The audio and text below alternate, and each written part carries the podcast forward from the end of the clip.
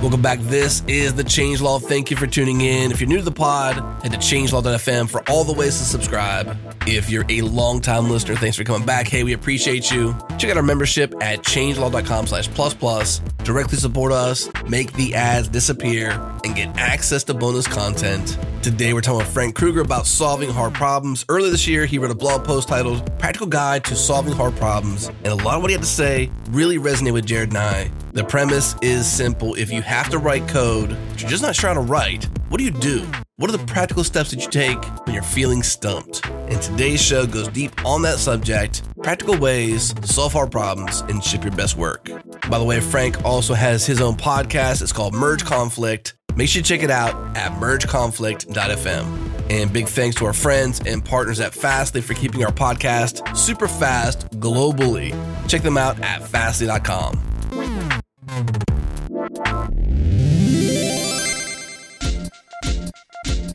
This episode is brought to you by Sentry. Build better software faster, diagnose, fix, and optimize the performance of your code. More than a million developers and 68,000 organizations. They already use Sentry, and that includes us. Here's the easiest way to try Sentry. Head to sentry.io slash demo slash sandbox. That is a fully functional version of Sentry you can poke at. Best of all, our listeners get the team plan for free for three months. Head to sentry.io and use the code changelog when you sign up. Again, sentry.io and use the code changelog.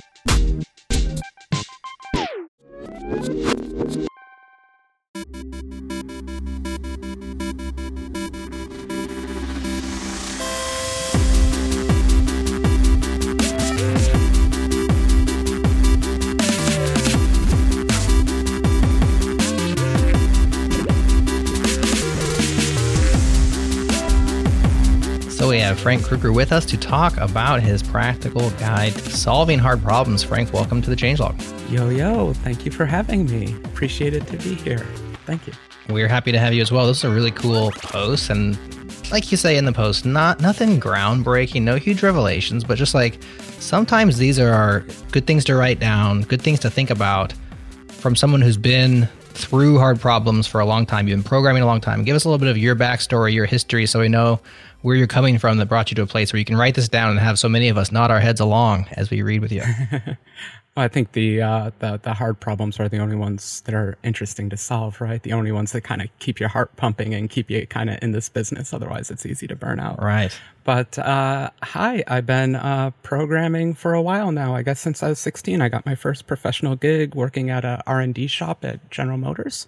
Got out of high, high school for half the time, and I got to go work in an R&D lab and program embedded systems Wow. in assembly and C. It was fun.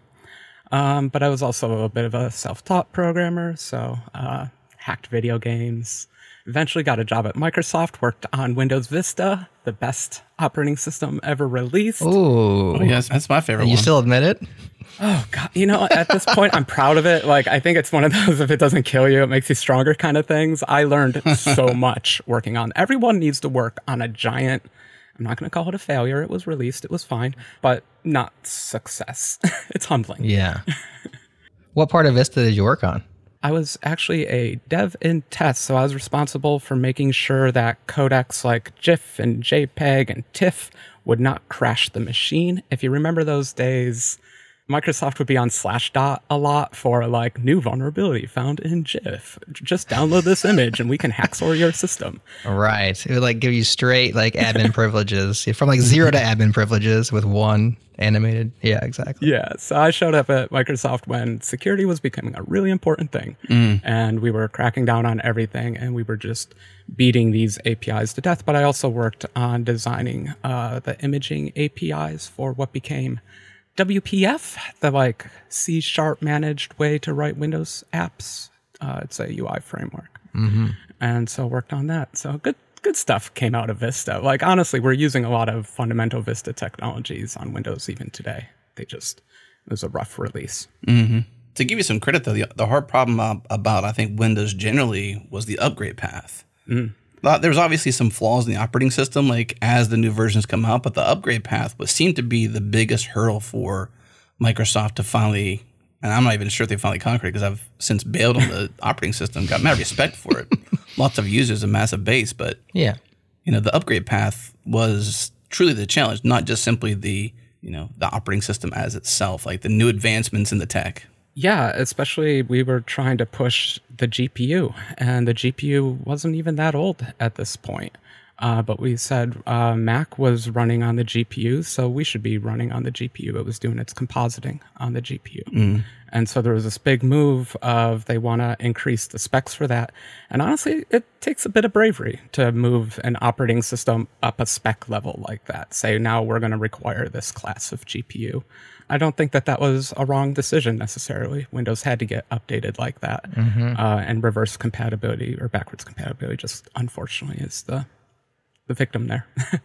Well, what a, what a hard job it must be though to to command the direction of an operating system used by not just millions but like millions of millions. You know, like that's a lot. That's a high stakes game. You got business class customers. You've got you know the direction of Intel, for example, or the PC in general. You can put it on pretty much anything, right? Like a Mac is designed to be on a particular system, so there's a lot less of a issue with the footprint in terms of like what you would hit and would it work. Whereas the PC landscape, like it's it's no man's land. You know, It's every it's every man's land. every man. Yeah, I guess that's a better that's a better case. Every man's land. That's it. There's just so many GPUs. That was the hot topic at the time. To the point where, you know, long into the project, I would still boot up the operating system some days and the monitor would be flipped vertically and everything would be upside down. And you're just like, oh, it's one of those builds. And so you would have to use the computer upside down to go download a new build and update your system and hope that the new latest build doesn't have the upside down bug today. So would you flip the monitor or would you stand on your head? Like what was the move? You just learn how to reverse it in your head. It's amazing what the brain can accommodate. Your you learn when it, you know the first time it's hard the second time it's harder the third time you, you get used to it yeah. You could actually turn it around and have a mirror on the wall, and you know what I mean. You could have mirrored it literally with a mirror. yeah But I guess no, it's upside down. You could have upside concave. down. You'd have to concave, get a concave mirror then too in that case to to help you out. Well, whatever. some monitors had a flip option so if you were really oh, desperate okay. you could go into the monitor settings and reflip it Wow. so so you, you learn a lot on that kind of project Totally. So Adam said he bailed on Windows. I also bailed on Windows. It sounds like you also bailed on Windows because you're like an iOS guy now, right? You've been doing yeah iOS development. Ta- Take us on the next part of your path. well after that wonderful windows vista experience i bought a mac and i decided Haven't looked back. Uh, that that's not actually true. In, in the proper timeline, um, I started my own company. Uh, uh, some friends were needing help getting contract jobs. There was a lot of immigration and people taking advantage of contract employees for a long time. And so I started a contracting business to help out a lot of my friends that were working on visa.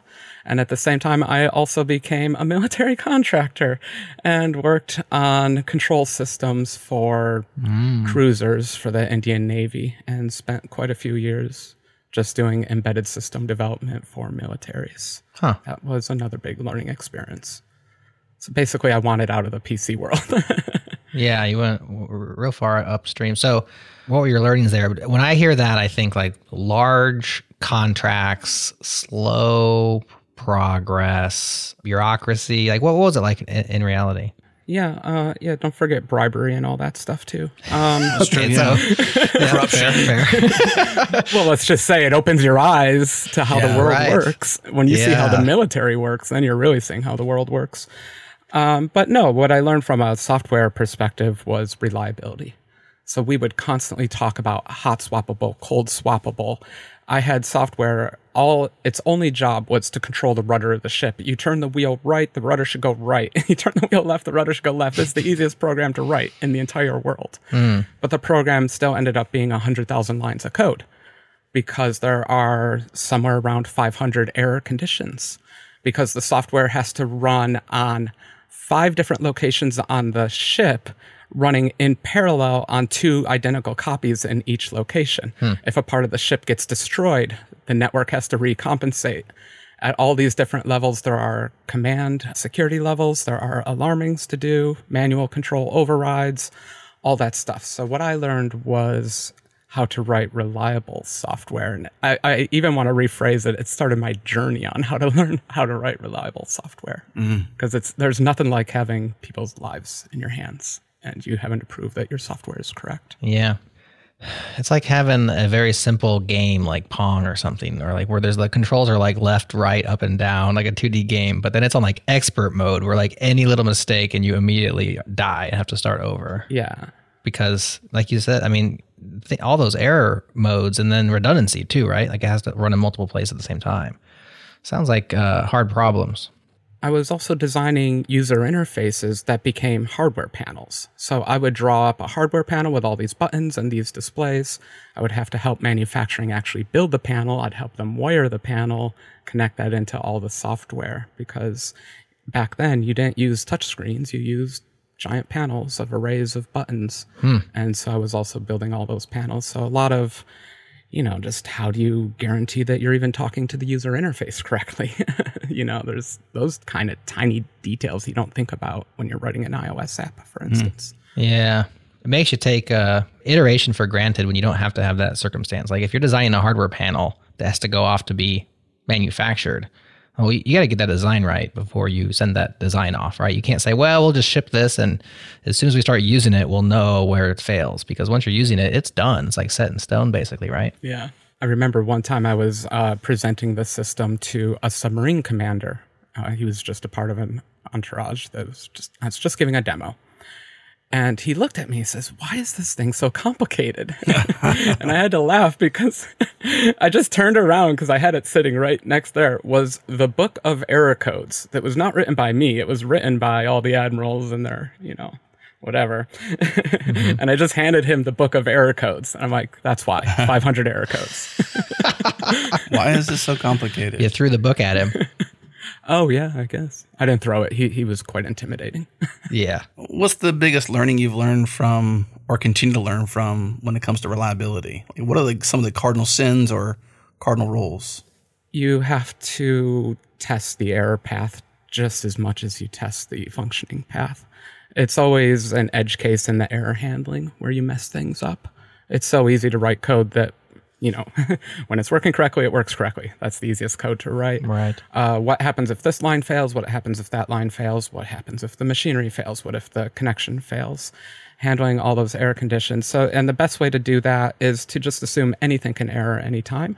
And that sounds like a terrible way to program, but programming systems like Erlang have showed us the correct way to do that. And so I fell in love with isolated processes that were expected to fail, and you just handle those failure conditions. Every message pass, every function call can fail, and you better have a good smart plan for how to handle that. So, uh, to answer your question in general, the answer is assume everything can fail and make sure that you know uh, just in my own code i'll just put random throw exception here just to see what happens Mm, like while you're working, you're not uh, just to see what happens. It's like like your own little chaos monkey, but inside your own Yeah. local code base. That's a cool idea. especially if you're trying to solve a hard problem that you really don't know how to work on it's much more fun to pop up an error dialog you're like oh that, that took down the whole process i wasn't expecting that Good way to procrastinate, right? yeah and it helps the overall quality because Oh, for sure. chances are, you know, software seems to fail. I keep trying to write, and I, I say this, I, I don't want you to think that I write correct software because I have crash report after crash report on my apps, but you keep working at it, you chisel it away. Mm-hmm. All right, so bring us from defense contractor to iOS developer. Well, you just have to take a break from all that, right? It's just a little bit too much. Burnt out. yeah. It's just a little bit too much. Going indie. Yeah, go indie. Well, I already had my company, so I'm already I don't have a job anymore, so I'm one of those people. Uh, and I decided I wanted to write software. So actually, I first tried to write uh, like Windows apps at first, but there was not a great marketplace for that. I was inspired by the MacBook that I had just bought. The iPhone had just come out. I was really inspired by that.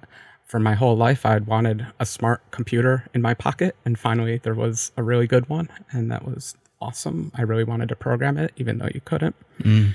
But it was it, it was all that just culminating into. I mean, I even wanted to program it so much. I wrote like a DNS server that rerouted all the YouTube calls so that you could watch your own videos using the YouTube app on the iPhone. I was just so desperate to write software for it. Wow. And the moment Apple had an SDK, I just jumped on top of it. Did you hop into the original concept, the really sweet solution I think they called it, which was the web apps? I mean, did you try to do web apps initially? Because before the App Store, that was that was Apple's first like, hey, you can program it with right. web apps and it's kind of like meh, meh, meh. but did you at least try that kind of stuff? So I, I skipped another little part of my career. I spent two years being a web developer after the military stuff and I, that kind of burnt me out. I was like i don't really want to do this. Html was crushing my soul. All of it was crushing my soul. I was a native app developer. I've been writing uis in vb since the 90s I like writing native apps. I know how native app APIs work. I know how rendering and, you know, all that stuff. It's just a more comfortable place for me. Gotcha. And so, plus, um, I, I even question it to this day. Like, should I become a web developer again? But I think I just got so burnt out with just two years of being a web developer that I haven't wanted to do it again. Yeah, if you couldn't last two years back then, you probably wouldn't last six months now because things are rapidly evolving and there's always a a new target and uh, there's a lot of power in the web in terms of freedom and expressiveness and permissionless to a certain degree this but there's a lot that comes alongside it as well. So if you've been building native uis your whole life you know yeah. then and the iphone was so nicely constrained they were all the same resolution, 320 by 480. Mm-hmm. No one had a different sized iPhone. Uh, they were slow. Your software couldn't do much, so you had to be a clever programmer. And I always loved being a clever programmer. You know, who doesn't love to optimize code? It's fun. Mm-hmm. It gave you an excuse to do that. And they had, most importantly, a store because I'm an engineer and I'm terrible at marketing and sales. and I really need to rely on a third party to be a publisher and early successes in the store in the app store showed that you could actually make some money at it mm-hmm. versus starting your own website drawing people to your own website doing sales that way. So are you designing building and selling your own apps on the store or are you contracting for other companies and building their apps? Uh, I've I've contracted with a company once and built one app, but it, I re- was reminded but that I don't like having a boss, and so I tend to stick to I design an app, write it, and sell it. It's it's a good system. I'm basically only accountable to the people who purchase it and whether anyone purchases it. You know, I can spend two years working on something that I think is awesome, release it, make ten dollars a month on it, and get a nice cold mm-hmm. splash of cold water in the face and remind, don't write what you want, write what other people want. yeah. So have you been able to build a sustainable business inside the App Store? Yeah, I have. Um, since I would say about 2010 is when I started making enough money where uh, I could comfortably live on it. And I've been able to continue that up to whatever date this is these days. Does time exist? I don't know. Um, and sustainable is the right way to, sustainable is the right, always been my focus too. So I, I love that you chose that word. I, I want to be doing this into my 80s, you know, uh, if I'm lucky. Wow. Well, the good thing is that you're focused on your, I guess you're self aware enough to know what your strengths and weaknesses are, which is sort of half the battle when you pick your career or pick your path because you recognize that you're an engineer first and marketing and distribution is not your, your strong suit. And to leverage a way to still get joy from your passion and your craft while also making an impact. I think that's that takes a bit of time sometimes to iterate towards like, okay, I should be doing this. Like know what I mean? Like focusing on something where there's actually a, a store with distribution that brings people there, and all you got to compete with at that point is, is I guess, is value for the app. Like, does the app actually solve the problem? Not so much, hey, come find my app. And I, I guess there is a bit of a challenge for some indie Mac app developers or iOS developers. They do have to market. I mean, it's not that you don't. I'm sure you can make more if you marketed, but it's not necessary if you have the right kind of distribution opportunities. Yeah, it, it's tricky because all my marketing friends scream at me because I do basically zero marketing. So what I rely on is this terrible test of you release the app and you see how many people bought it. If a lot of people bought it on day one, the app's probably going to be do all right. If no one bought it on day one, then there is just not an existing market there. Hmm. So you have to hire a marketer to create the demand instead of uh, fulfilling an existing demand. Mm-hmm. I would much rather fulfill an existing demand, but I understand marketing's place is like maybe you've never heard of this concept and you totally got to check it out, and so that's their job. Right. I mean, some of it is awareness. Like there might be demand, but people just don't know that it exists. Mm-hmm. But then there's also like when you push something up a hill and it's like heavy and you're like, why am I continuing when I have this other ball that's rolling down this hill? Or at least there's a there's an obvious demand. So I think that's smart. It puts a lot of pressure on your day one launch though, doesn't it? Like Oh, yeah. you spend two years toiling, you put a thing out. I mean, that's gonna be a pretty stressful day or week. It's the worst. Um, also because day one, It's the worst. It's the worst. I hate launching. I hate shipping. yeah, yeah. Talk about real lessons learned. Uh, what do they say? Like Yeah. uh, a, a painting's never finished. You just stop working on it. Same thing applies Right. for an app. Yeah, okay. So you, I, I always say I know when I'm need to release an app when I hate it. Okay, so that's when I know I've gotten to the right mental place where this thing actually needs to be shipped now. Um, but day one is also uh, there's a little fog of war. I have a little bit of an online following, so I can always have a few sales on day one. What really matters is week two. You want to know where that number is going to be in week two. So like day one is just fun party times, and all you're telling yourself is don't even think about any of this until week two. Let's see what the week two number is. Okay. That's wise. What's your batting average? Uh, uh, how many apps have you put out? And then of those, what percentage are like successes in terms of you're going to keep working on them or they still make money for you today? Not good. It depends on which dimension you want to look at. Sorry for asking. Well, I'll, At least okay. he's honest. He could have been like, yeah. "It's amazing." Well, uh, let's let's be real. Um, luck is a huge part of this universe. Um, I released an app that had no competitors in 2010, and it's created a niche for itself. It exists in its own little universe, and I've been lucky, and I've been able to live off of that app. But at the same, and that's iCircuit. Have I been able to recreate that success? No. and so that's like that's the tricky part. I have apps that do good. Like I, I could probably live off of those other ones if you take away one. Like my whole fear was I don't want to live off of one app because I'm just too neurotic to do that. I need to have Right. a portfolio of something else out there. But I haven't been able to recreate that kind of success on demand. I've had some, but then I want to, then I want to say um, I've had some like critical successes where a lot of people like my apps, so they're well regarded in that way, and that Right. pleases me just as much. Except I do need to pay rent and survive in Seattle. It's not a cheap city. right. Well, I definitely hope you uh, continue to, you know, have success on the App Store. I think it's nothing, it's still something to be proud of. There's a lot of people that go through their life and never have a success on the App Store. Or, you know, you think of musicians and they're, you have the one hit wonders. and it's like, hey, you know, people make fun of a one hit wonder, but it's like most of us are zero hit wonders. like that's actually pretty stinking good. And the fact that you can live off it and continue to do what you love and to continue Yeah. to step up to bat, step up to the plate and see if you can hit another one Yeah. uh, is admirable and you know very respectable. So appreciate your honesty, but it, nothing to be ashamed of. You definitely had done well.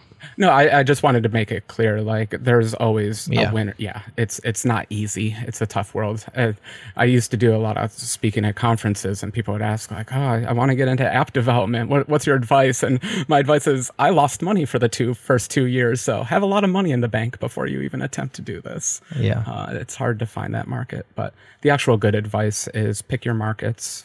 Uh, find an- existing demand, pick a market that has a lot of money and where there's not much competition. That's a sweet spot. Work in that space. Then you can actually make a living off of it. You don't make a game, your game's not going to be successful. Uh, it doesn't even matter how good it is. You're not going to make any money off of it. Too much competition. Yeah. That's even when the when the store was small, life was definitely easier. But finding something on this on the store just from natural search, it only accounts for twenty percent of your sales. My sales, it's not a lot. Wh- Where's the other eighty percent come from then? Word of mouth, links. Uh, like my app has been used in universities now, so it's a part of some curriculums. That always helps, right? Become a There part you of a curriculum. Sales security. Yeah, things like that. Um, a lot of Google searching. You know, good thing about a older app is you have better SEO than a newer app. New apps are tough. Mm-hmm. New apps hire hire someone to do the marketing if you can afford it. Do you spend a lot of your time on iCircuit, or is your time kind of divided now, considering your other apps that you might be running? Or it's still because because I rely on it so much. I still put a fair amount of time into it to maintain it, make sure it's running good, make sure the reviews are still good. You know, everyone's still happy with it. But I'm a, I'm a self-employed engineer. Of course, I work on random other projects 75% of the time. Mm-hmm. And a lot of them, it's always tricky because a lot of them could become apps. But something you learn is um, the moment you release an app, you now have to maintain that app for the rest of your life. And so I never want to release. I used to think I'll just throw out all these apps and, you know, whatever sticks, sticks. But now I've learned that you really want to be careful what you release. And so I'm a lot, a little slower to release new apps these days you got to maintain it, right? If it's if it is successful, you got to learn to love it, basically, right? Success can be its own worst enemy. You know, mm-hmm. a nice thing about being self-employed is you don't really have to do anything if you don't want to, if you're paying the bills. But then if you have all these people using your app and they want support and they want all these things, it's something you it's a job. Yeah. It's a real job. mm-hmm. You go from one boss to thousands of bosses. That's exactly it.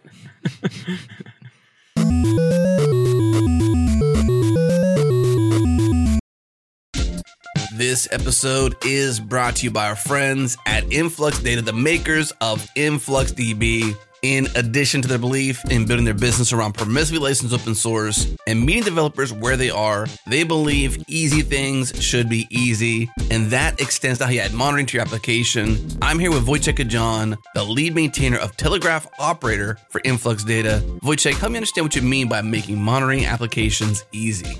Our goal at Influx Data is to make it easy to get, gather data and metrics around your application. Specifically for Kubernetes workloads uh, where the standard is Prometheus, we've created Telegraf Operator, which is an open source project around Telegraf, uh, which is another op- open source project that makes it easy to gather both Prometheus metrics as, as well as other metrics such as Redis, PostgreSQL, MySQL, any other uh, commonly used applications and send it wherever you want to. So it could be obviously InfluxDB Cloud, which we would be happy to handle for you, but it could be sent to any other location like Prometheus server, Kafka, any other of the supported plugins that we have. And Telegraf itself provides around 300 different plugins. So there's a lot of different inputs that we can handle, so data that we could scrape out of the box different outputs, meaning that you can send it to multiple different tools. There's also processing plugins such as aggregating data on, on the edge so you don't send as much data. There's a lot of possibilities that Telegraf operator could be used to get your data where you are today, so with Prometheus metrics, but you can also use it for different types of data. You can also do more processing at the edge and you can send your data wherever you want to. Wojciech, I love it. Thank you so much. Easy things should be easy. Listeners, Influx Data is the time series data platform where you can build IoT, analytics, and cloud applications, anything you want on top of open source. They're built on open source. They love us. You should check them out. Check them out at influxdata.com slash changelog. Again, influxdata.com slash changelog.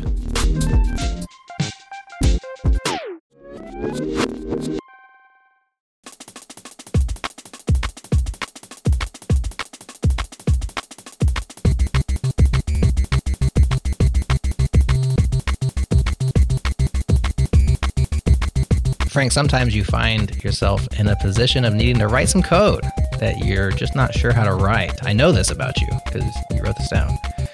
And there's certain steps you take when you're stumped. No huge revelations, just hard-earned advice. I'm, I'm transliterating your opening paragraph and putting it in the third person, even though you wrote it in the first. So it sounds weird. That's what's going on here. But point is, you wrote this post, your practical guide to solving hard problems, and there's nine steps. You want to kick off this conversation, us walking us through maybe some of the hard problems you've had to solve or the types of things that stump you, and then we'll get going into like actually your steps. Obviously, this is prescriptive to a certain degree, and what you think works well for you, but it's more, I think, maybe fodder for us, something to think about. How each and every one of us solves problems is going to be different, but I think there's some similarities. So, uh, open us up, will you, Frank? Yeah, sure. Uh, just for some context, I was having a conversation with a friend. Uh, we are talking about Twitch streaming. We've both been doing Twitch streaming, and he was talking about how hard it is to solve hard problems and Twitch stream and code at the same time. It's just it's a bit of a high pressure situation. Yeah. And so I was thinking to myself, you don't get to do meta thought too much. Like, uh, what what is my answer to that? And what I decided was I have totally fallen back on programming advice I think I received in the 1980s, which was if you need to solve a hard problem, just talk it out first. mm. And what that means is just kind of write it out long form without having to worry about the details and then break it down into sub problems, solve those sub problems. So that's what I meant by no big revelations here. It's something I totally read in the 80s. But it was something that I realized I do a lot on the Twitch stream because in a high pressure situation where you need to solve a problem, um, you fall back on what works for you. Well, what works for me is writing out really long function names and just saying what the function needs to do and return and that kind of stuff. But hard problems, I wrote a C compiler and C interpreter for my circuit simulator. So while the circuit simulator is running at let's call it a megahertz, or at least trying to run a megahertz. It's also executing C code. It's also t- talking to hardware. It's also drawing to the thing. So just writing a C compiler is a pain. Writing a C interpreter that does that at the same time is a pain.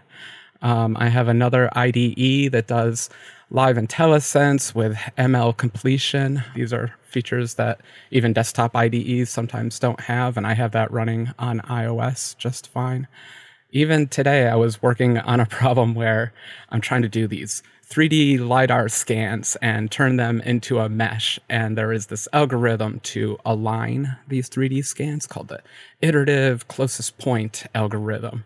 And it's a tough little algorithm, and not many people want to implement it. When I scoured the internet for solutions to it, there were, you know, 20 of them. Half of them had GPL license that I couldn't touch. The other half are in Python, a language I'm not using for my apps. Others would be in C++, and they have so many dependencies, I can't do them. So you come down to this unfortunate realization that, oh my God, I have to write the algorithm myself. Good luck. Mm.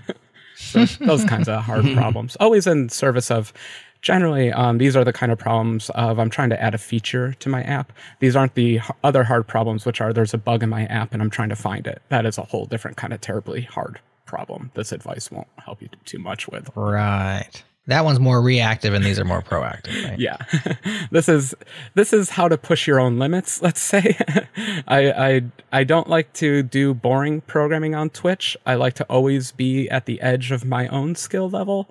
And so it's nice to have a procedure to fall back on when your your mind is racing and you're wondering if you're looking like a complete fool in front of a live audience.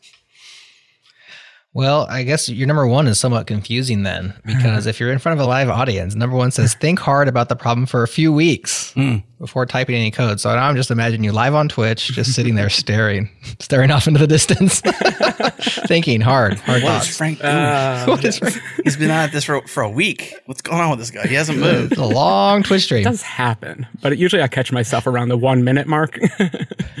right. I realize I've been completely still for one minute. Uh, no, uh, what happens is I think about the problem for two weeks before the Twitch stream, where I feel like I've okay. solved it in okay. my head. You know, when you when you get that feeling, I've solved it in my head. Now I just gotta dump it out in code. That that's usually the yeah. point I want to be at when I start a Twitch stream. Yeah. But this all comes from I'm I'm just a slow thinker. I'm terrible at interviews. Someone will pose a problem to me, and I'll just stutter and stop because I realize I don't think what I do is I do other things and then the back of my head solves the problem and then it informs me when there's a solution. Mm. And so I need that kind of time period. It's just how things work for me. Yeah. And so I, I don't ever like to just jump into code. I like to let it percolate in my head. It's so much easier to change architectures in your head it's so much easier to change programming languages. It's so much easier to change libraries. There are no version dependency failures in your head. so I highly recommend write as much of it in your head as you can before you sit down, because the moment you sit down, uh, now you're fighting a compiler and a runtime and all that stuff. Yeah. That's fascinating because I don't disagree, but then in practice, I find that my style is more twiddling bits around. Like I think as I write, you know? And and if I'm staring at a blank canvas or just sitting there in my head, and like you said, you admitted you don't like sit there and stare off in the distance. You do other things, and it just kind of like you think about it over time. I don't know, like shower thoughts kind of a thing. And that's when the solutions come. But most of my, my stuff in practice, I write this way as well, prose. I actually edit while I write. And I know that like people who write tell you not to do that. They say like write a rough draft, just get all your thoughts out and then go back either edit that draft or throw the draft away and keep the parts you like and rewrite and rewrite. But I will literally edit as I as I write. And I edit as I code. As I code, I'm thinking and then I'll throw stuff away. And it's different than that. But I'm wondering if I need to differentiate between when I'm really stuck. Sometimes I don't know I have a hard problem until I really get stuck. Whereas in this case, you know, like, okay, I've got this algorithm I need to somehow implement. And so you can think about that without having to twiddle some bits to realize I don't know how to do this. Sometimes I don't know I'm on a hard problem until I hit my head against it. Yeah, when when you're doing calculus, you don't want to think about algebra. The algebra should be cold. Like there there is the high level problem I'm trying to solve, how it fits into my app and all that stuff. And then there's the low level, what class am I going to put this into? What module am I going to put this into? How am I going to actually share the data around? Yeah. That is just glorified bookkeeping and you can do that as like a background process while you're thinking about the harder problem. So I I like to constantly make progress, so I constantly edit too. But I don't think of that as a bad thing. I think of that as me doing something mundane while I procrastinate on the harder problem. You know, it Mm. Yeah. sometimes you got to clean up the code to get it to a place where you think you can actually solve the hard problem too. Some refactorings are required, Mm-hmm. but a huge chunk of programming is just regurgitation of data paths that you've created for the last 10 years and you're just putting them back into this app Yeah. uh, unfortunately. It, it goes both ways. Sometimes, like a lot of what I'm going to describe in, in, in this blog was a, a top down perspective on it, but I love to start at bottom too. Like, who doesn't like to write like a little math function and then a bigger function on top of that, a bigger function on top of that, and work your way up? But at some point, you're going to have to integrate that into a bigger system and come back down again. So, just different ways of attacking. Right. Yeah, sometimes I actually accomplish a lot of stuff while I'm not doing the coding that I'm supposed to be doing. You know, I used to call it procrastinating. It's like, look what I accomplished. Yeah. While I was putting off what I, I know is a much more difficult task. And at least I feel like I am making progress. And it, it is real progress, right? Like you're doing things that matter. They just aren't the things that you need to be doing eventually. Yeah. You know, you're just kind of, Or you write some unit tests yeah. you know just just test something that's already been tested you know just to build confidence that I don't, you know like there's that test uh, test first development but test driven development but Yeah. um I don't know. I, I I tend me personally, I tend to write something and then use tests to kind of prove that it's working. But other times, a test first can definitely help you out just to get the brain juices flowing and all that kind of stuff. Sure. Yeah, I find it's helpful when I'm not sure what like an API surface might look like or like how I want to use the thing. A lot of times like my designs come out of my desire to use it in a certain way in the area of the code that I'm going to be using this thing. And so I'll use test driven for that because what is a test if not the first user of your API? And so you can actually write out the API the way you kind of think of using this function or this module in the tests and then obviously they're failing and so you're kind of doing test driven development. But when i really don't know what i'm doing i i don't test first i test later. But when i kind of don't know what i'm doing then i test first. It's just a it's a gray area. That's why my number two is like just figure out what your inputs and outputs are like what what are we actually talking about in this thing? Yeah. So i want to solve this problem of aligning lidar scans to create a mesh. It is a multi-step problem. You got to align the things. You have to create a distance function for it to turn it into a solid. You have to sample that into a voxel grid. Then you have to use marching cubes on top of the grid to create an actual mesh in the end that is a big long process but in the end i can say well it takes a set of point clouds and outputs a mesh. So i start with a function convert point clouds to mesh. And you know you just you just start there and sometimes you just gotta i like to make progress. And you know typing out that long function name i have no idea how to implement that function but just typing out that name giving it some arguments some parameters and giving it a return type that makes me happy. I feel like i've uh, made some progress. Yeah and then you can even write a test for that. The test's the dumbest thing, but it's doing something. And then you can build your test from there. It sounds like uh, momentum Yeah. is a characteristic you're both describing because in a lot of cases, solving any problem, whether it's coding or not coding, or just doing, like if you're procrastinating, I guess if you're not coding, you're kind of procrastinating. So hmm the solve of the problem of the procrastinator is just get some motion, get some get some momentum, and before you know it, you know you've got enough inertia going that you're going to carry through. God, you nailed it. That's perfect. I mean, that is the problem too. Like, I don't have to work on a hard problem. I could just maintain apps forever. That'd be fine. Um, so, where do you get the energy or the incentive to do it? Well, you got to start small because the big problem is too hard. You start with a small one and you build up that. I call it confidence, but momentum's the great word too. But you're also building up confidence. Maybe I can actually solve this. Yeah. It's kind of like that old adage: "How do you eat an elephant one bite at a time?" I think that's the way it goes. Mm-hmm. But that's really what the hard problems are, right? Like, how am I going to eat this elephant? For instance, a big thing that's tough and all these, and it's like, well, you know, momentum, right? Like, well, you got to get started. And I really like the top-down approach for this that you described because the details are where the difficulty is, but your end goal and your starting place are actually relatively straightforward to define. In fact, if you can't define your end goal, then you got some other thinking to do, right? Like, well, and I've I've done a lot of client work where that's a lot of the conversation I have with them is they're describing this problem or this solution or whatever they're describing to me. And I have to either derive from them or have them explicitly state, well, let's forget all of this stuff you're saying. What exactly do you want it to do? Right? Like what that's your outputs, right? Your inputs and your outputs. And if you can define well your outputs, what are you trying to accomplish? What's the goal of this hard problem? You know what your inputs are because you're already there. That's where you stopped, right? You stopped at your inputs and you know your end goal. And now you have something that's tangible. Like you said, that's momentum. And you can go from there. Now, the solution in between is going to be a long and winding road. You may find out actually there was some other way of attacking it that made it into an easy problem, but you're going to find that along the journey. Um, but if you don't know where you are and where you're going, then the rest of it is not procrastinating. It's actually just like Mm-hmm. mindless wandering. And there's no good end to that. Yeah. I also like in point five, you talk about sprinkling in fun, which I think is this psychological hack. You know, you say go implement a few of those functions.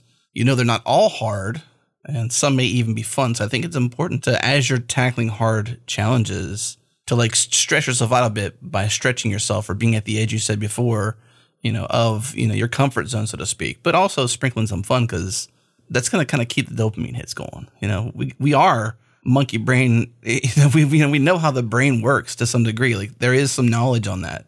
So why not actually leverage that in your style of getting something out of yourself? Yeah, call this hacking the programmer neurosis or something like that. Mm. You, you have to have that positive reward. Um, otherwise, it becomes drudgery. And we don't do good work when we're doing that kind of stuff. So you have to get those dopamine hits and all that. And I mean it. Like the hardest algorithms I've had to ever implement, it turns out only 10% of the final code was actually hard. The other 90% was bookkeeping, moving it from this data source to that data source, making web requests, authentication, something terrible like that, you know, the terrible stuff that's all just Yeah. rote. We we can do that. And so A, keep the momentum up as like before, but also some of those might be fun. Probably not the authentication part, but maybe you can show like a cute emoji somewhere or a profile image or something. I love graphics programming. So if I get stuck on a problem, I'll just start drawing debug information. Normally I rely on printf debugging like all other proper programmers. Yeah. But eventually like the problem will just be so hard and I really have to get to this limit, but I'll start drawing to the screen to try to like visualize the data in a way that I can comprehend a little bit better. And then you can save that for later and put that as like a advanced settings mode for the user or something like that. But yeah, I like making progress and for me that's usually uh do something you know and love like graphics and that'll just help you keep moving too. It seems like this this might be leading towards a a solo dev too. Like you're by yourself. Does this need to be flipped entirely differently in terms of one through whatever number, eight or nine? I think it's eight. You know, if you've got a group. Uh, and the reason why I was thinking this, I almost brought up Jared. Sorry, Silicon Valley. Gosh, not again. Because Silicon Valley, the, the TV show, is famous for this algorithm that was created, right? Is it famous though? the whole series was about Richard Hendricks and this algorithm, my algorithm, right? And I think it was in like episode one or two, by the time they got to like TechCrunch Disrupt, they had like solved middle out, right? But they did it as a group and it was fun. So talking about fun and momentum, it made me think about them and solving this algorithm problem. They did as a group. And it was only because they're such fun characters, I guess. I mean, obviously it's TV, so it's not real, so to speak, but it's based on possible reality. I'm just curious, does this translate from individual developer to how you think and get progress on yourself to a one person team to, to a two or three or four? Or how does this translate to groupthink? Well, it's been literally 10 years since I've worked on a properly big team, but I would say it still applies just fine because you get an issue assigned to you and your boss or someone's expecting you to fix that issue.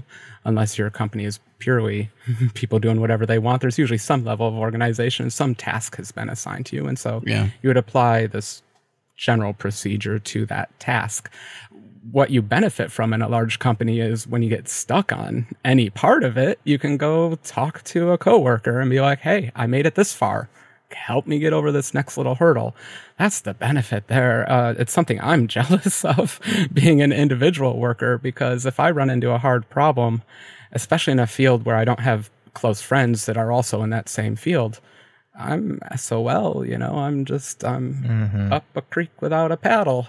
Um, whereas at a company, you're surrounded by smart people. So a lot of benefits to being a solo dev, but that's not one of them. You are so lucky to be able to tap into other people's brains. So I probably should have put that on this list somewhere. But for me, where that is is searching the academic papers and seeing what the mm-hmm. research scientists are doing. Those are my closest peers that I have easy access to, aside from Twitter, help, help, help, help, or Stack Overflow, I guess.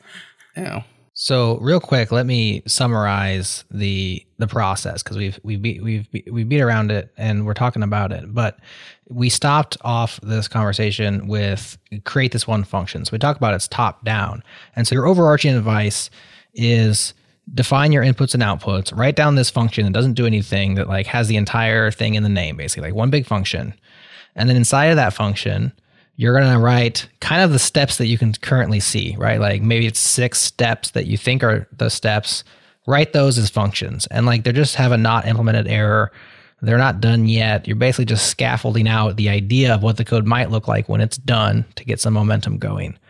And then it's like rinse and repeat or drill down. So empty functions all the way down until you get to the point where you can actually implement something, right? So this is kind of like a programmer's way of saying, you know, break it down into small problems, you know, and one bite at a time. And then, as Adam referenced in step five, do the ones that you know, or the easy ones, or the fun ones. Leave the authentication till last. We always will, right?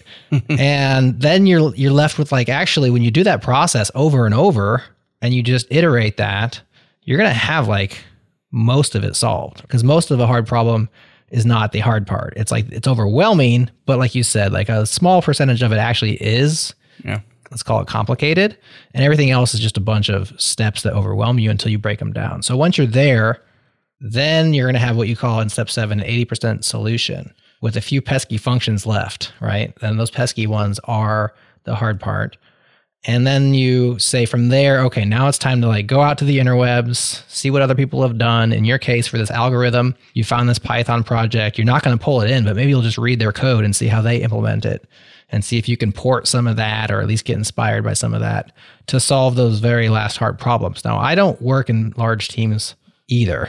I have worked in teams though.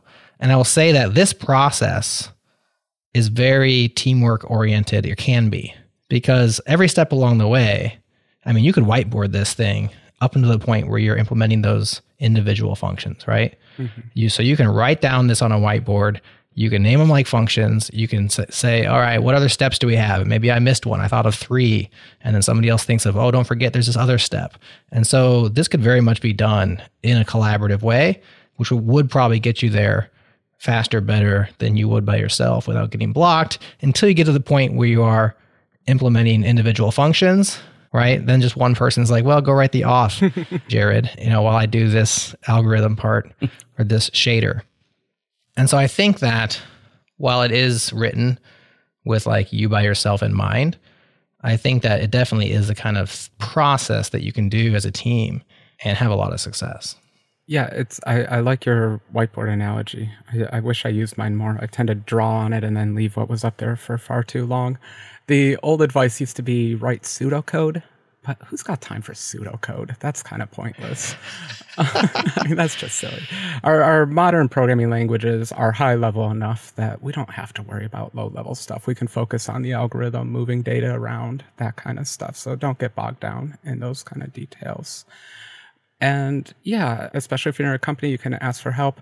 I'm amazed at GitHub as a resource. I, if we had done this even 10 years ago, I'd say, I don't even know what my answer would be because it was so hard to find existing source code out there. But now GitHub, you go to that global search, you type in any term you want, filter out all the ones that are GPL so you can actually use it, and then go read that source code and learn from it. Uh, GitHub has done so much to benefit the world and the community. I don't think that you should just go in there and pull in libraries all the time. One skill I developed early on in my career was reading code in one language and retyping it out, translating it really quickly into another language. Yeah. Because dealing with C dependencies is terrible. Even Python dependencies are slightly terrible. I, I work mostly in the .NET world. We have terrible dependency issues also, but they're not nearly as bad as those other languages. So quite often, if I find something in another language, I'll just retype it. And the nice thing about that is you learn so much when you force yourself to transcribe someone else's code. Mm-hmm. You can't just cheat like, oh, I totally understand that part. Well, can you translate it into your native language? Let's see you do that, tough guy. So I, I like to do that stuff too, just as a, a learning thing and an opportunity to grow. Yeah, it's definitely fun because it's not hard, but it's mind engaging work, right? Like you're not, you can't do it mindlessly, mm-hmm. but it's not a hard problem, right? It's like, well, I mean, okay, make sure that it works in that other language first. You know, maybe download it, compile it, and run it before you start cargo culting it. But once you know that it works, and you also don't know just because it's on GitHub doesn't mean it's good, right? Like the way they've done it might not be the best way of attacking the problem, but if it works and you can run it, then just going through that process of saying, okay, read this. How would I write that in this language? Uh, you're going to learn a lot actually on both sides of that. So definitely, uh, you know, plus one your statement there, and recommend it as a process, and much better than writing it from scratch yourself, right? Like you get somebody holding your hand along the way. Well, it's also neat to see it from a few perspectives. Going back to that LiDAR scanning problem I mentioned, a big step of that is the marching cubes algorithm, which turns voxels into a mesh. And it's a pretty standard algorithm. There is one standard form of it, and then there is an improved form of it.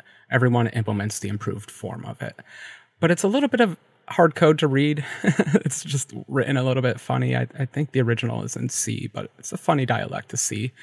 And it's really fascinating to see other people's translations of it into other languages. You can tell they copied it, but you know, they modified it a little bit.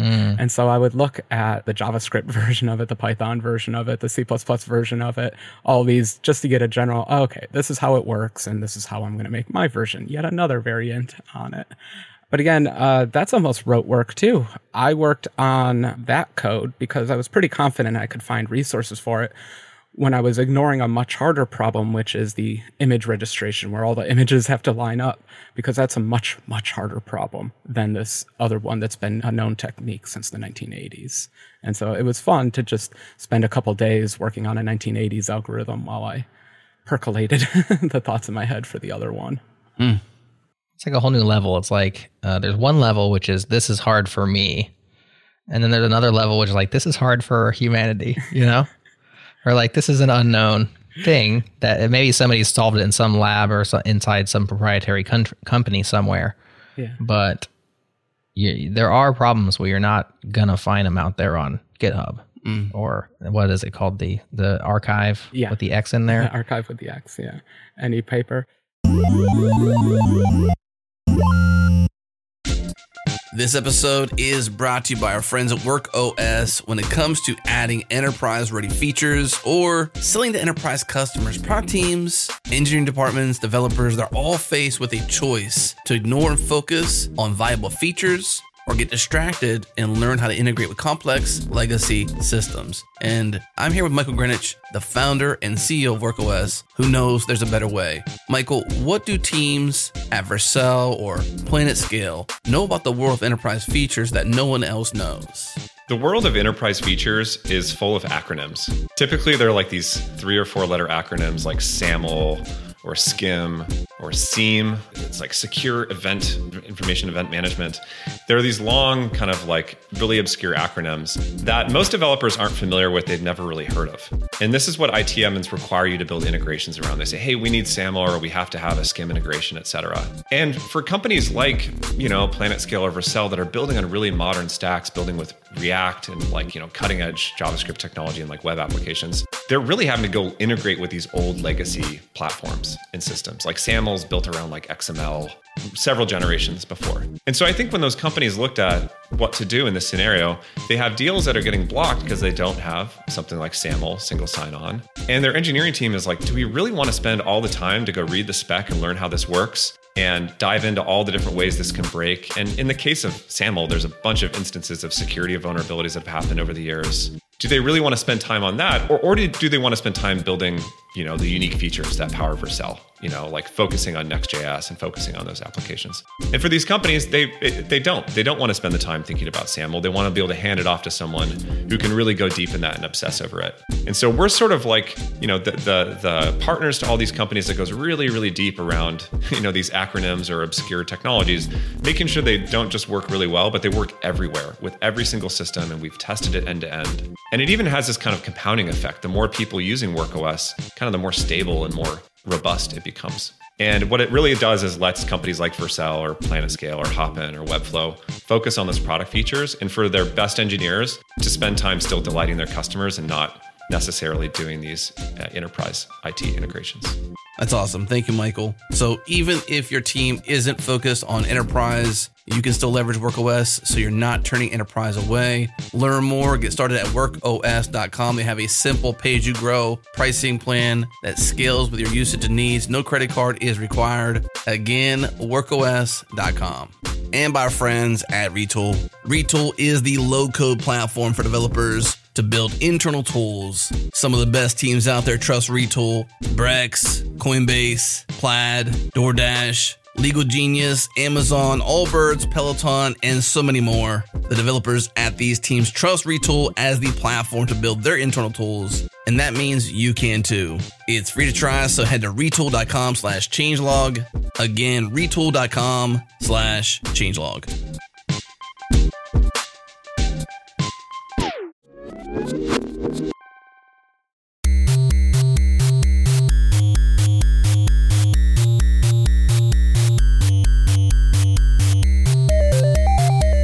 We're kind of back to some psychological type things too, because whenever you have a challenge, I guess just generally as a human, it's often perspective that can give you that shift to see things differently. And uh, I've heard it be said, like if you're familiar with cameras and focal lengths, you might have like a wide angle lens, like a 12 millimeter or 20 millimeter that gives you a wider point of view However, you know, when you go into portrait mode or something like that, you might go to like an 85 mil or something like that. That's got a longer lens. The point is, is like if you look at the image that comes out of each of those lens types, which is basically perspective, it's zooming into micro and zooming out to macro. It's that perspective shift because when you see something from somebody else's perspective, like in this case in particular, like Python or a different language, you get to see, and I think that's what we do here with this show too, is we've never been like a camp type show. Like we cover Ruby or C or only particular languages or only particular camps because it's always about like, okay, at large, how do we solve this problem with code or with programming? And uh, being able to see how somebody might do it in JavaScript or a different language is like, okay, their constraints are X. They did it this for this reason. They also have npm you know, in this massive registry with like millions and millions of developers pouring into it. So because of that, they can do this, this, and this. Whereas here, you don't have that ability or constraint. And so that you do it this way, you write it all yourself, et cetera, et cetera. So I think perspective shifting like that really gives you a leg up because as you said before, you know, stand on the shoulder of giants, like get somebody else's perspective who's been down that road a bit before and translate it to, you know, your particular need. You say yet another, but if it's an iOS app and it's not open source, then you know yet another is just fine, right? Like it's it's a bespoke specific need you have, so why not yet another it? Right. That's nicely said. the perspective is so important. I was working on another compiler, a different C++ to IL. IL is the intermediate language .NET apps run on. It's the managed runtime language. It's a compiler. It's very difficult to write. Um, it wasn't actually going from the C++, it was going from LLVM's intermediate representation. So it went from IR to IL. So I'm going from these two different representations of a program. And that was one of the most sophisticated pieces of software I've written, maybe in my career up to this point, mm. to the point where I got really stuck on a part of the problem. The way the two languages represent data is just different. Okay.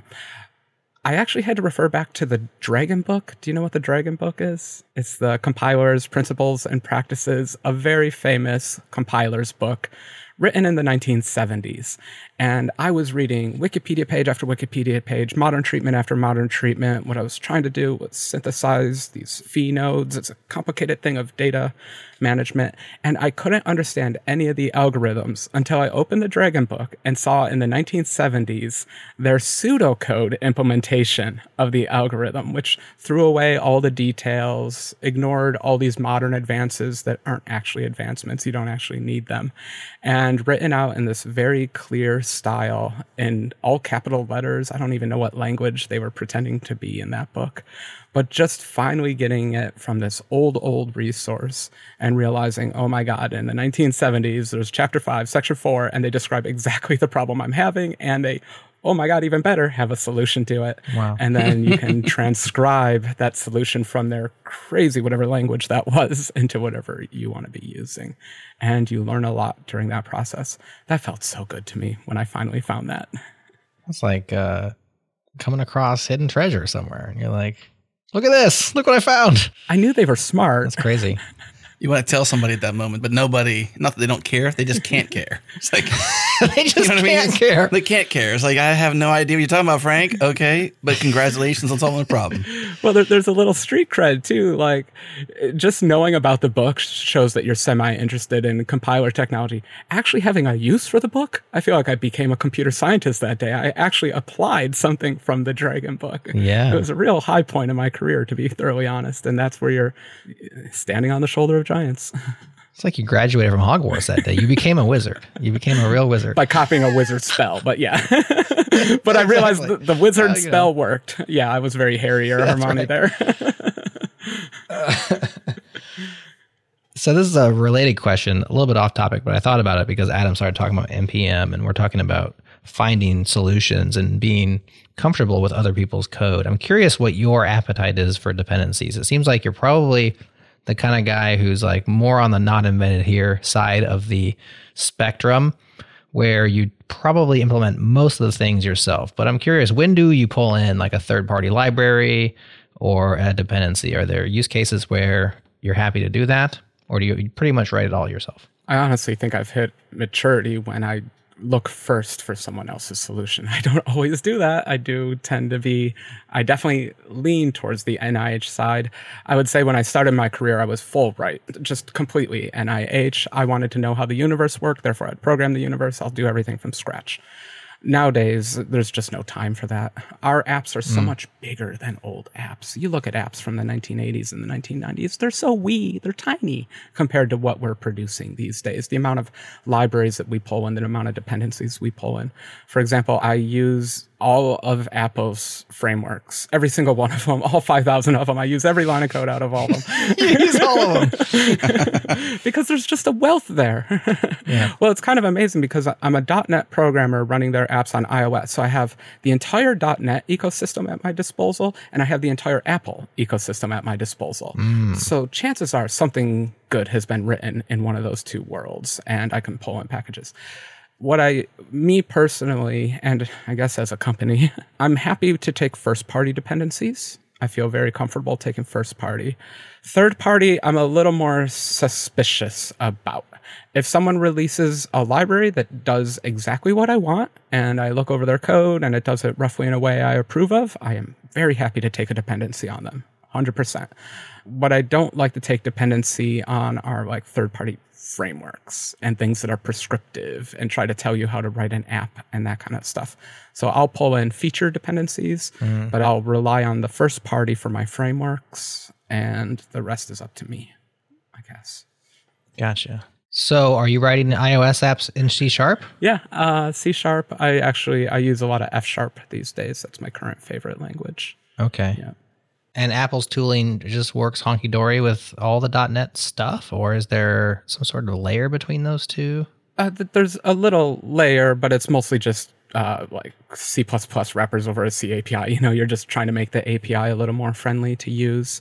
And then .NET programs can be compiled down to native code, so it's not an issue. You're just talking to their APIs as any old program would talk to their APIs. Huh. And that's been around since like 2008. And I adopted it just because better debugger support. I'm a kind of a programming language bigot, so I prefer those programming languages.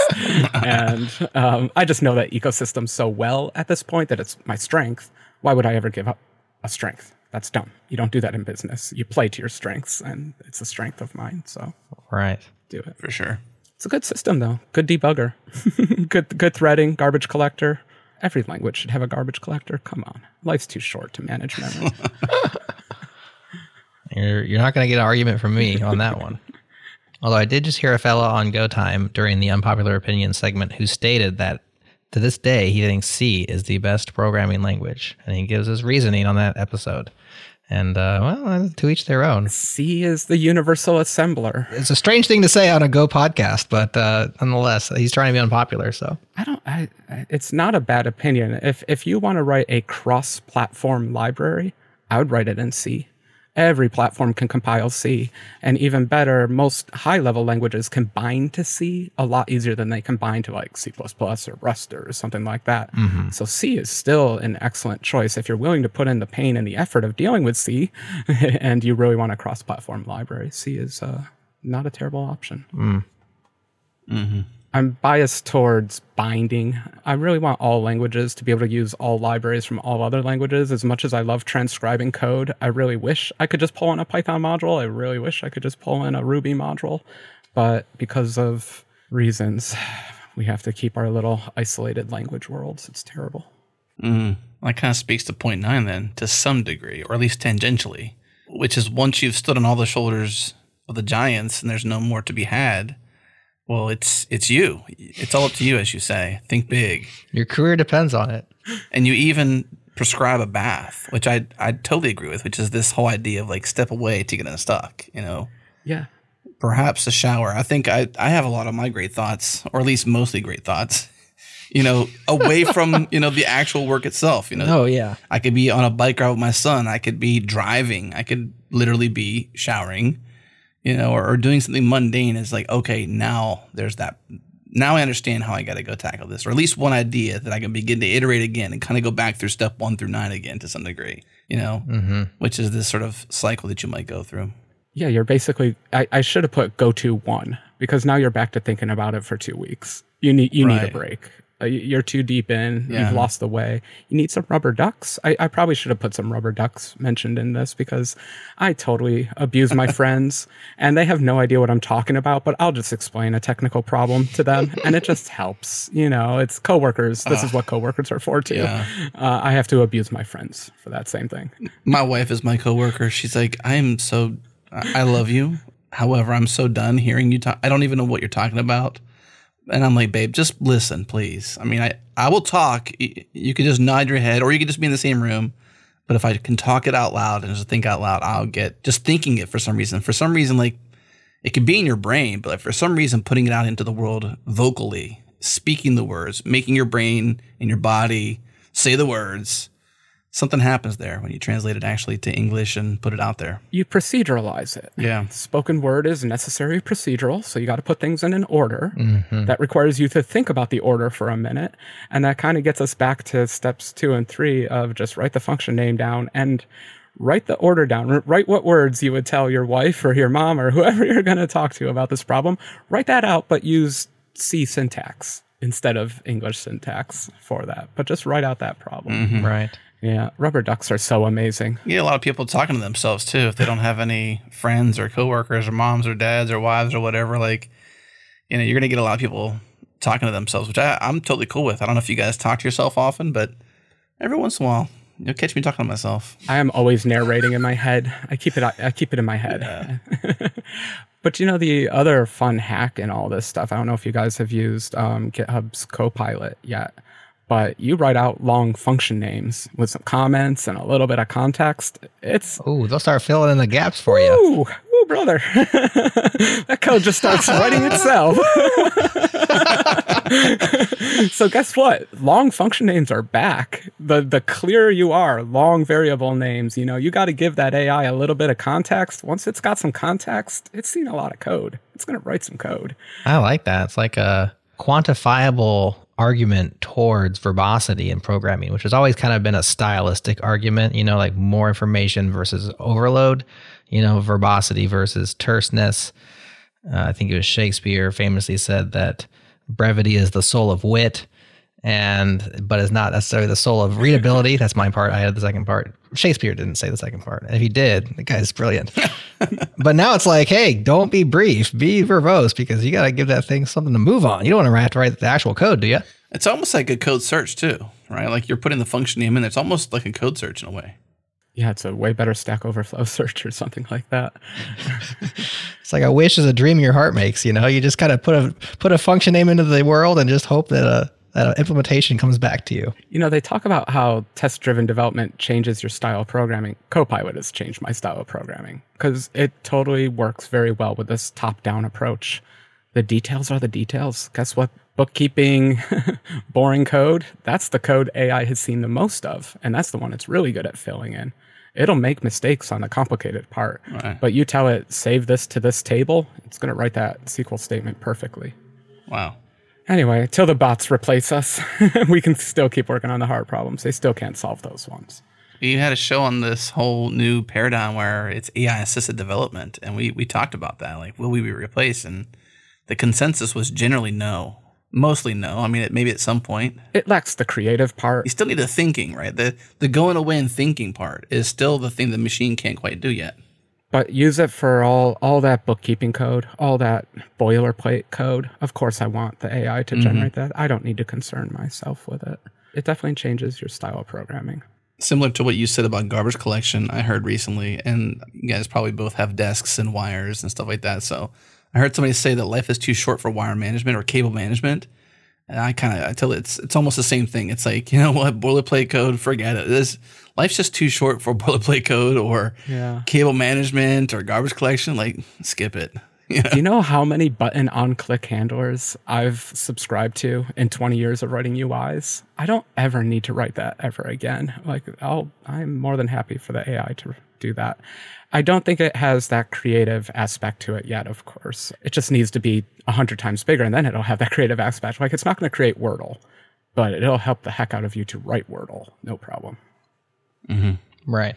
Frank, it's been uh, it's been fun going on this journey with you. I appreciate Yeah. you know, what I appreciate most, honestly, and I think this is a uh, a tribute back to you, but also a word of wisdom to others listening. Is is put your thoughts out there. I think the world benefits when we share our wisdom, and I think this is definitely wisdom because you're going to have somebody else come along to the show or to the blog post itself, you know, outside of the podcast, and just hear from the ground level how someone else who's been in the trenches since the 80s or longer who's been embedded systems to iOS to .NET, like all these fun things you're doing, and just kind of like gleaning from your wisdom, which I really appreciate. So, thank you for writing it. Thank you for sharing your thoughts here with us today, and uh, we appreciate you, Frank. Uh, thank you very much. Uh, a quick lesson I learned in Twitch was I never wanted to make a mistake. And then finally, someone told me it's when you make your mistakes and when you struggle, that's when it's most interesting because you always want to see how people get out of the hard parts. The easy parts are the easy parts. Yeah, Uh, so I appreciate you having me on. Uh, really, life goal here accomplished, check mark, and all that kind of stuff. So uh, it's been really fun chatting with you. Appreciate it. Well, we're honored to have you, man. It's been awesome. thank you, Frank. That's it. Thanks for tuning in. This show is done. If you haven't subscribed yet, now is the time. And to changelog.fm for all the ways. And if you dig what we're doing on this show, you might enjoy other pods we do in the Changelog universe, such as JS Party. Here is a sample from episode 212 where Evan You describes faster feedback loops with Vite. When we have a large Vue project, it can still take like four to five seconds, even if you just edit a single file, and then for the hot module replacement to happen. And for me, that really kills the, the feedback loop, the overall flow when I'm working on something because I'm just making a simple tweak. I have to wait five seconds, and it just like during that five seconds, my mind gets a hold of something. Maybe I, I see a message, see a Twitter message or something, and then I just get distracted. The longer the, the feedback loop is, the more chances that you get distracted or you just lose your flow state when you're working on something. So I was really wishing that I could find a solution that gives me that really instant, snappy feedback loop when we first started working on the web because you just load a script into an HTML file, you refresh the page, everything is you just refresh, everything just reloads, right? There's you don't have to wait for things to compile. So native ESM kind of gives you that really snappy thing, right? You just write native ES modules, the browser can handle it. It's really fast for most apps. If you're just loading maybe 100 modules, the speed is very, very good, especially during local development. All right, continue listening to that pod at jsparty.fm slash 212. That's episode 212. Big thanks once again to our friends and our partners at Fastly for that super fast global CDN. Check them out at fastly.com. Also, thanks to Breakmaster Cylinder for making all of our awesome beats. All right, this show's done. Thanks again for tuning in. We will see you next week.